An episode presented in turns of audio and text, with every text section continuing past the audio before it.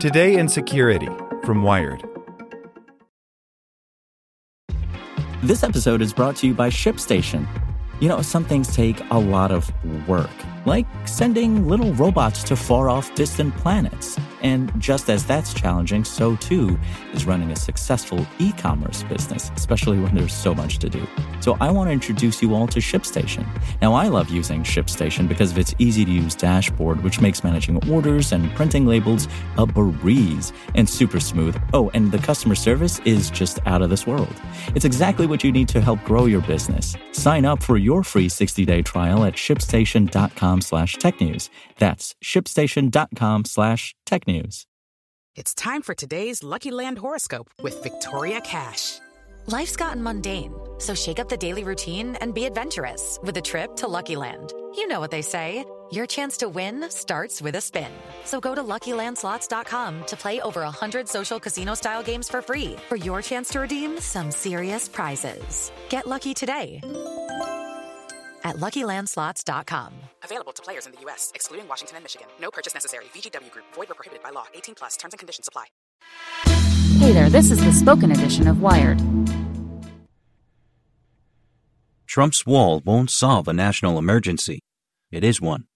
By Lily Hay Newman. After weeks, years really, of debate over the Trump administration's proposed wall at the U.S. Mexico border, Congress will vote on a spending bill Thursday that includes $1.375 billion for 55 miles of border fence construction. In response, President Donald Trump signaled that he will declare a national emergency to get the wall built regardless. Doing so will create more problems than it solves. Beyond the politicization of a wall as a cure all for immigration woes, border security experts continue to stress, as they have since Trump's campaign days, that a physical wall is simply not a practical or effective way to support law enforcement at the border. While human rights and privacy groups raise important concerns about alternatives like border surveillance technologies or the concept of a smart wall, the fact is that Democrats and Republicans in Congress largely agree on how to fund Border Patrol and enforcement technologies.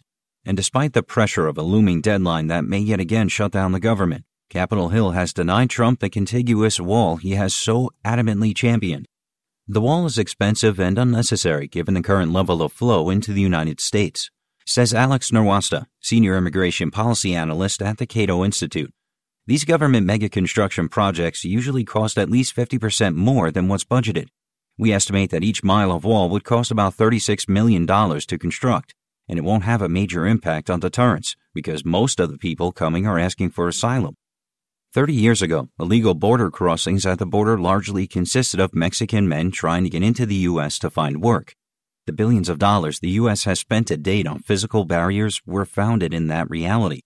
But today, despite Trump's bad hombres rhetoric, the majority of those approaching or attempting to cross the border are women and children seeking asylum. That often occurs at official points of entry anyway. When it doesn't, asylum seekers still generally intend to turn themselves in quickly. Christopher Wilson, Deputy Director of the Mexico Institute at the Wilson Center, says that these days the most constructive funding is for border security that isn't about the wall. A lot of it needs to go to the ports of entry rather than the areas between the ports of entry, Wilson says. It's at the ports of entry that we can do so much more than what we're doing, both in terms of facilitating legal travel and trade while enhancing border security. Wilson notes that physical barriers at the border have historically been a helpful deterrent to marijuana trafficking, but that they are less effective at slowing the flow of high potency drugs like the synthetic opioid fentanyl. These drugs can be trafficked in much smaller quantities and smuggled through legitimate points of entry like checkpoints on airplanes and in the mail. Cato's Nowrasteh calls the wall proposal yesterday's solution to yesterday's problem at best. Physical barriers also don't eliminate criminal behavior, they just relocate it. If we rely on the wall to stop individuals and we don't also improve detection methods through technology and response through personnel, then we will find routes across the border displaced rather than deterred, says Brandon Behlendorf, a Homeland Security researcher at SUNY Albany. You also need technology, cameras, sensors, databases, etc., and personal agents and support staff to secure the borders. The widely varied geography and topography of the U.S. Mexico border also calls for a variety of protective measures. There's no one wall fits all solution. In remote regions, where it takes time for enforcement personnel to respond to potentially illegal activity, Physical barriers, like the hundreds of miles of fencing that already exists at the border, are relatively effective and help buy time for enforcement response. In areas where border personnel are based or have an established presence, such physical barriers can actually inhibit security efforts, making it logistically harder for agents to see what's going on and get to the right spots quickly.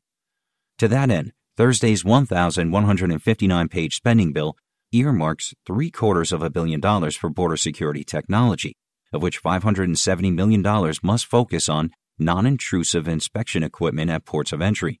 Customs and Border Protection and the Department of Homeland Security have been working for years to develop an array of border security tech tools that include body scanners, cameras, infrared sensors, and radar deployed to collectively create a sort of invisible web or dome along and across the border. Sensors are positioned on the ground, on fences, on posts, and higher up through CBP's Integrated Fixed Towers program, which is working on syncing and coordinating various types of sensors. Another crucial component is aerial monitoring from manned planes and helicopters, as well as drones and sensor equipped blimps. Thursday's bill includes about $2.5 billion to be dispensed through 2023 on border security related vehicles, including drones. It does not fund the president's wall, but it does support smart border security initiatives that both parties have always supported, including increased security at our ports of entry and humanitarian assistance at the border, said Senate Minority Leader Chuck Schumer on the floor Thursday. Most importantly, it will keep our government open. Most of all, months and years spent arguing about a wall could have been much better spent implementing an array of border protections to be effective, but also humane and privacy preserving. As you implement new technologies along the border, there are lots of important questions about how to go about doing it, the Wilson Center's Wilson says. Like, is it collecting personal data that needs to be protected? It's kind of crazy that instead of having those important discussions, we're having this wild political discussion about a wall.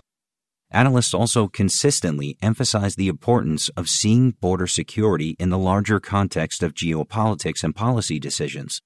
Border security is not a standalone thing, SUNY's Behlendorf says. It's part of a larger immigration and border security system, and some of the most effective solutions to border security lie outside direct efforts to secure the border, Deploying technology is important, but so is reducing immigration court backlogs and improving legitimate entry into the United States, including asylum requests. The border is a system constantly searching for its equilibrium. Meanwhile, by declaring a national emergency over something that is clearly not one, Trump sets a dangerous precedent and unlocks executive authority that will likely face bipartisan pushback. It's unclear, though, whether anyone has the authority to stop him. Judy was boring. Hello. Then Judy discovered ChumbaCasino.com. It's my little escape. Now Judy's the life of the party. Oh, baby, Mama's bringing home the bacon. Whoa, take it easy, Judy. The Chumba life is for everybody. So go to ChumbaCasino.com and play over 100 casino style games. Join today and play for free for your chance to redeem some serious prizes. chumba ChumbaCasino.com. No purchase necessary. Void where prohibited by law. 18 plus terms and conditions apply. See website for details.